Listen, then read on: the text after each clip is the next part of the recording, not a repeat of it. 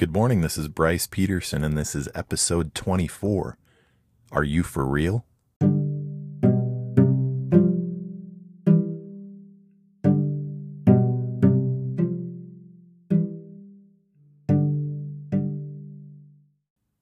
Henry Ford is reported to have said, Whether you think you can or you can't, either way, you are right.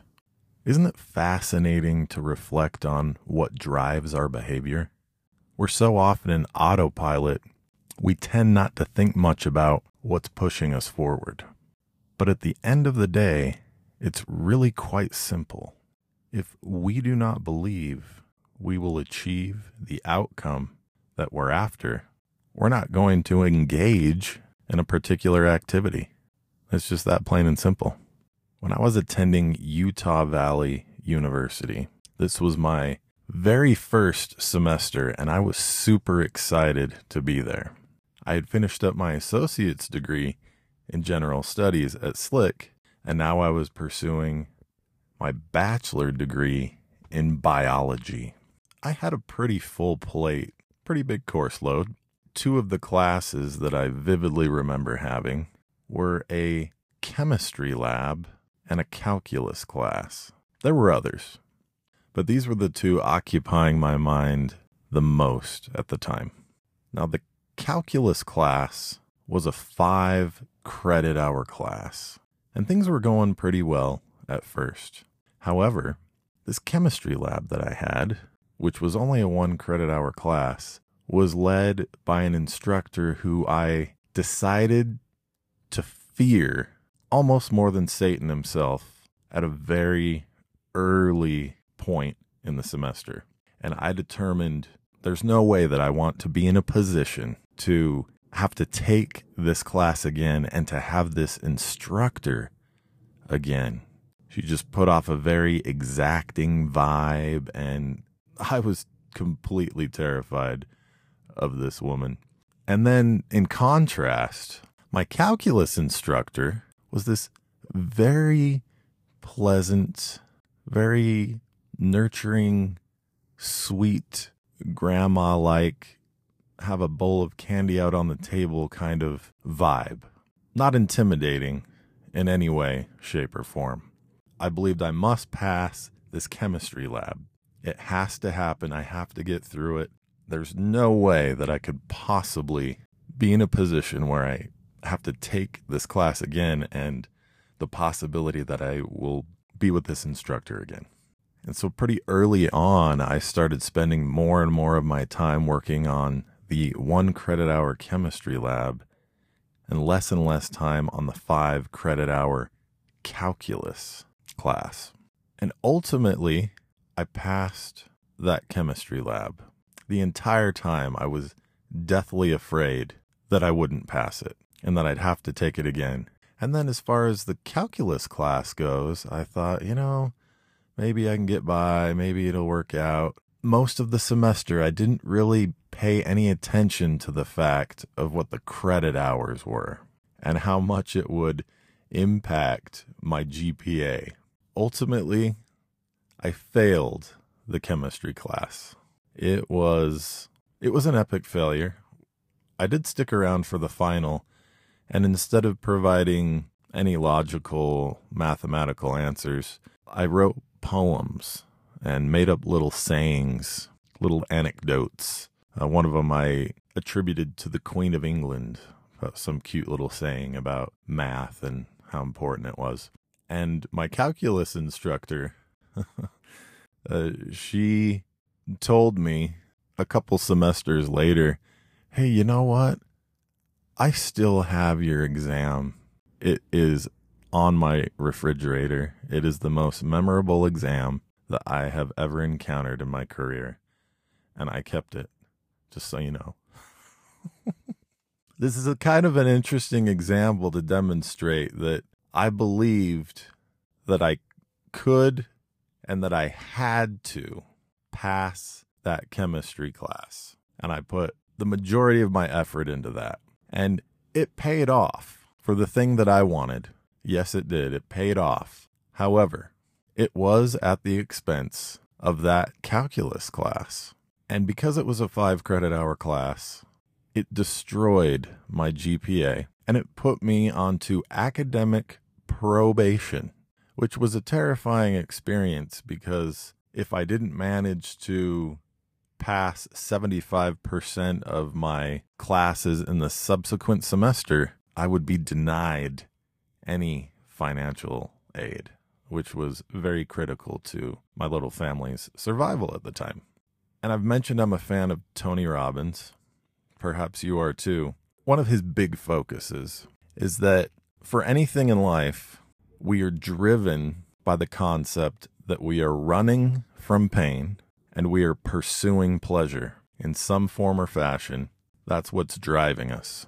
And that in order to accomplish the things that you really want to do, you have to learn to link massive pleasure to your goals and the actions that will get you there. And you need to link massive pain, massive pain to not accomplishing those things. And that those would be your anchor points to push you forward into accomplishing the things that you're trying to do. In this context, using this paradigm, I was motivated by fear. I was motivated by fear so that I wouldn't have to take this chemistry lab again. And I think this instructor that ran the chemistry lab was a, a brilliant person, but I allowed myself to be totally terrified by her. It was out of fear that I was motivated. I was running from future pain. There wasn't a ton of pleasure linked to the outcome. It was only the concept of trying to get away from pain. In our lives, we're going to show up differently when we link pleasure to our goals instead of just acting out of pain. It just it's a much more enjoyable experience to pursue something because of the beautiful outcomes, the desirable outcomes that we're trying to achieve, and not just doing it because we're running from something. Following up on this calculus class, I wanted to apply to dental school. I needed to try and take care of this calculus problem as I viewed it. It was a the circumstance was, of course, that I had five credit hours worth of an F for calculus, and I really wanted to replace those with some version of a passing grade. And I had my calculus book from before. It was probably a year and a half or even two years after I attempted to take calculus that first time. I was going to take it in the summer by itself, concentrated course, hopefully we'd be able to pull this off. And on the third day that I was attending, I decided I can't do this. I can't do this. And I said to the the young man sitting next to me, I'm like, "Hey, did you ever end up getting your calculus book that that you'd ordered?" And he said, "No, I'm having some issues with that. I it's been kind of a nightmare for me lately. The person I ordered it from, this and that problem." I said, "You know what? Take mine. I handed him my $200 calculus book. And I said, cancel that order, have this one, buy your wife something nice instead with that 200 bucks because I'm out of here. I'm not doing this. And I walked out 10 minutes into that third day. The last thing I remember about that calculus class was something about the letter H. And there was a line on the board on a graph. And I was like, you know what? There is no way that I'm going to take the time to learn what the H is going on with that letter H on the board. I'm out. So, yes, that could have gone differently. But you know what? I owned it. I knew I had it in me to to handle that, but I just wasn't going to do it. There was another way to get math credit. I ended up taking statistics instead later by itself, and I think I got like a B plus or something like that. It was way more interesting than calculus to me. And that's what I did. And I did apply to dental school eventually. Pat on the back. That was the plan all along. Kind of the thing driving me through it. I did do that. I was determined to apply to dental school, and I did. But for some reason, my cumulative 2.7 GPA wasn't really doing a lot for me in the t- in the way of getting interviews. So but it's okay. I showed up in the way I wanted to. I did what I said what I was going to do and it happened, Captain. Yes, it did. And honestly, I've never really lamented not getting in to dental school. But I do get excited when I hear about people getting in. So let's take the time to reflect for a second. The behaviors that we actually engage in, if we truly believe that they are going to help us, then we will spend time with them. We will engage in those activities, those attitudes and behaviors, and we will pursue them. For so many years, I did not believe that jogging was really going to be that much useful for me. I did not engage in the behavior. I didn't believe it was really necessary and would really provide much value. But here I am, many years later, and I'm to the point where I'm jogging about six mornings a week. And I know that it benefits me. My back feels better. I don't run out of breath doing basic activities. It's really awesome for me. I know that it benefits me and I get a lot of enjoyment out of it. We've talked a little bit in a prior episode how the universe is governed by laws and they always work. And when it comes to a goal that we have, something that we want to pursue, we just need to ask ourselves one question, really. Are you for real? Are you for real? Are you really going to do that thing? Are you really going to make that change in your health patterns? Prove it. Because you cannot fool the universe. The universe knows if you are for real or not. Are you going to pursue your education? Are you going to get that degree? Are you going to earn that certification? Are you going to apply yourself and build that, create that? You can't fool the universe. You might be able to fool some people, but the universe cannot be fooled. Impossible. And when will the universe be convinced that you're for real? It's really quite simple.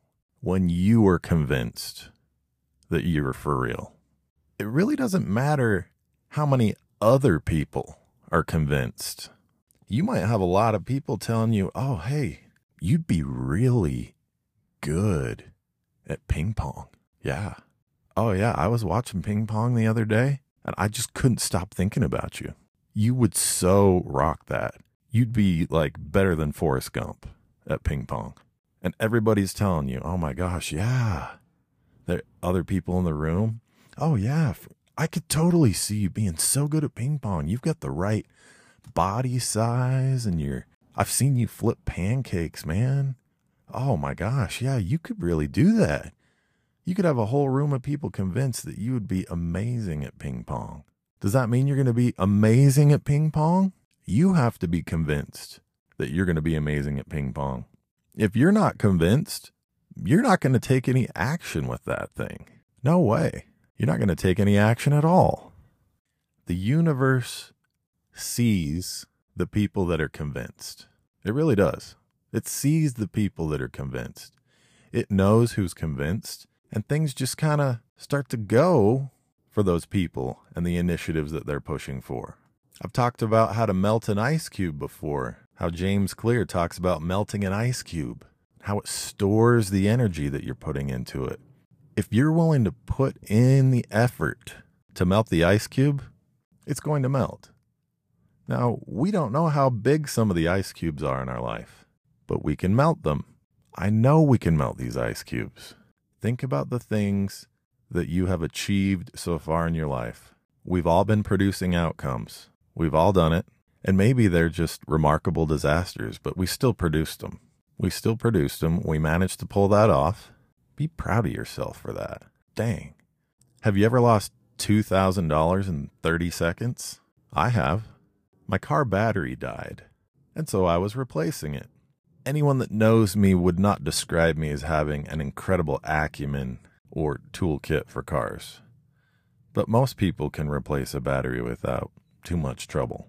Well, when I got the new battery and I installed it on my car, I was about 22 years old, I think, at the time. maybe I might have been 21, you know, young person. I installed it backwards. That is to say, I put the wrong wires on it the negative on the positive and the positive on the negative. That's what I did. And by so doing, I shorted out the computer. I like blew up the, the car's computer somehow. I produced that outcome.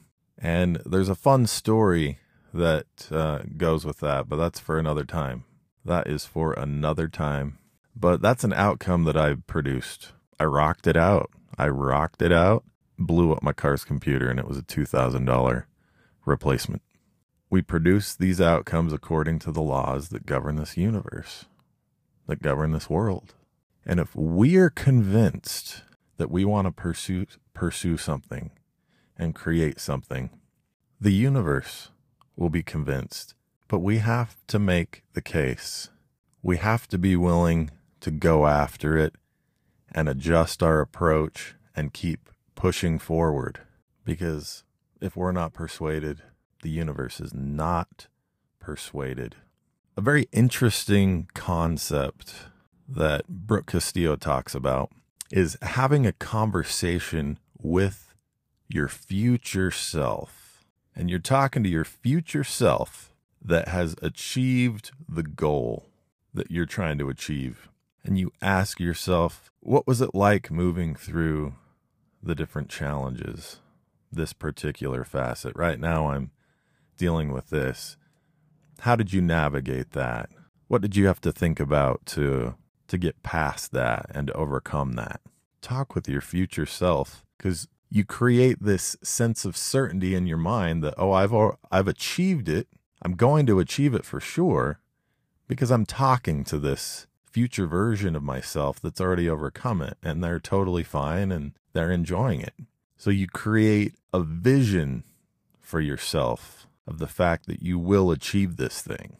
But Brooke Castillo also points out that as we pursue our goals, we don't pursue them so that we can be satisfied, so that we can feel good about ourselves. We can have those feelings now, and we can use those feelings of satisfaction, gratification, and feeling the sense of achievement, we can feel that now.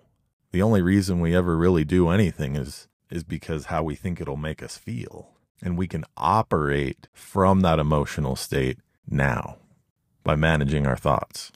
So let's take the time to be honest with ourselves and reflect on the reality that the outcomes we're producing in our life right now are the ones that we are willing to believe that we can accomplish. If we want to believe in something else and to accomplish something else, we can do that, but we have to be willing to believe in it. A little over a year ago, I felt compelled to take on a second job. It was a Monday through Friday thing at a transportation company, and I anticipated that I would need to be there for about five years or so to accomplish what I was trying to do financially. And Brittany the entire time was like, "No, I don't think you need to do that. I I don't think you need to." But I was very stubborn and I just did it. Well, after about 5 months, I was extremely burned out. I was never seeing my wife and kids. It was really rough on me physically, emotionally, spiritually to be working these two jobs.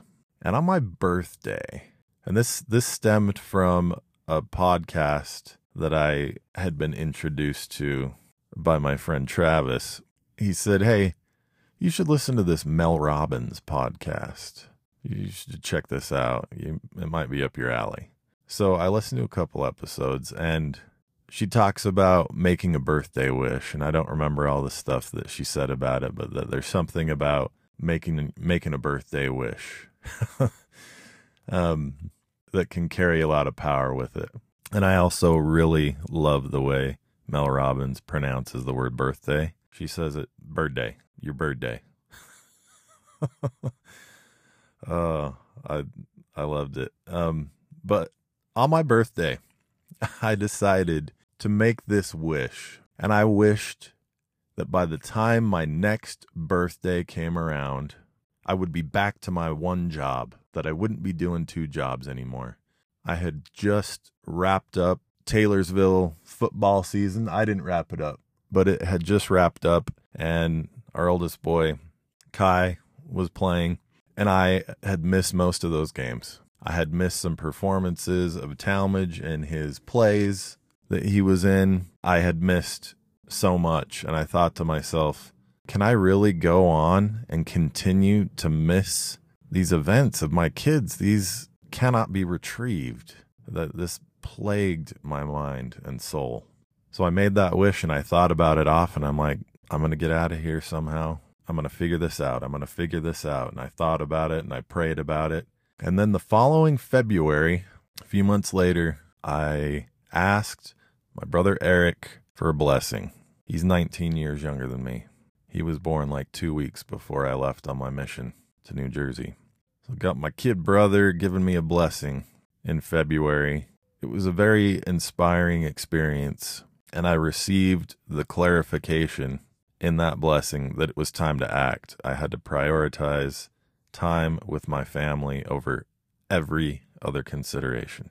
The very next day, I put in a generous six week notice with my second job so that they could have time, ample time to replace me. Because I was just that good at my job. It would take, oh, at least six weeks to find my replacement. uh, I boast. So I did that. That was that. And I've never looked back. When I took that job, I thought I had to do it. I was very stubborn. Honestly, I wasn't real prayerful about it, to be honest. I just thought this, it has to be this way. So this is what I'm going to do.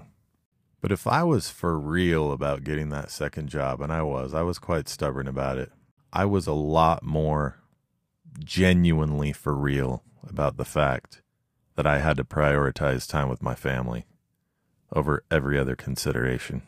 And things have worked out that way. You are the only person that needs to be convinced. If you have a noble aspiration, something that you want to accomplish and show up in the way in a certain way, only you need to be convinced. You are the secret ingredient. And that's it for now.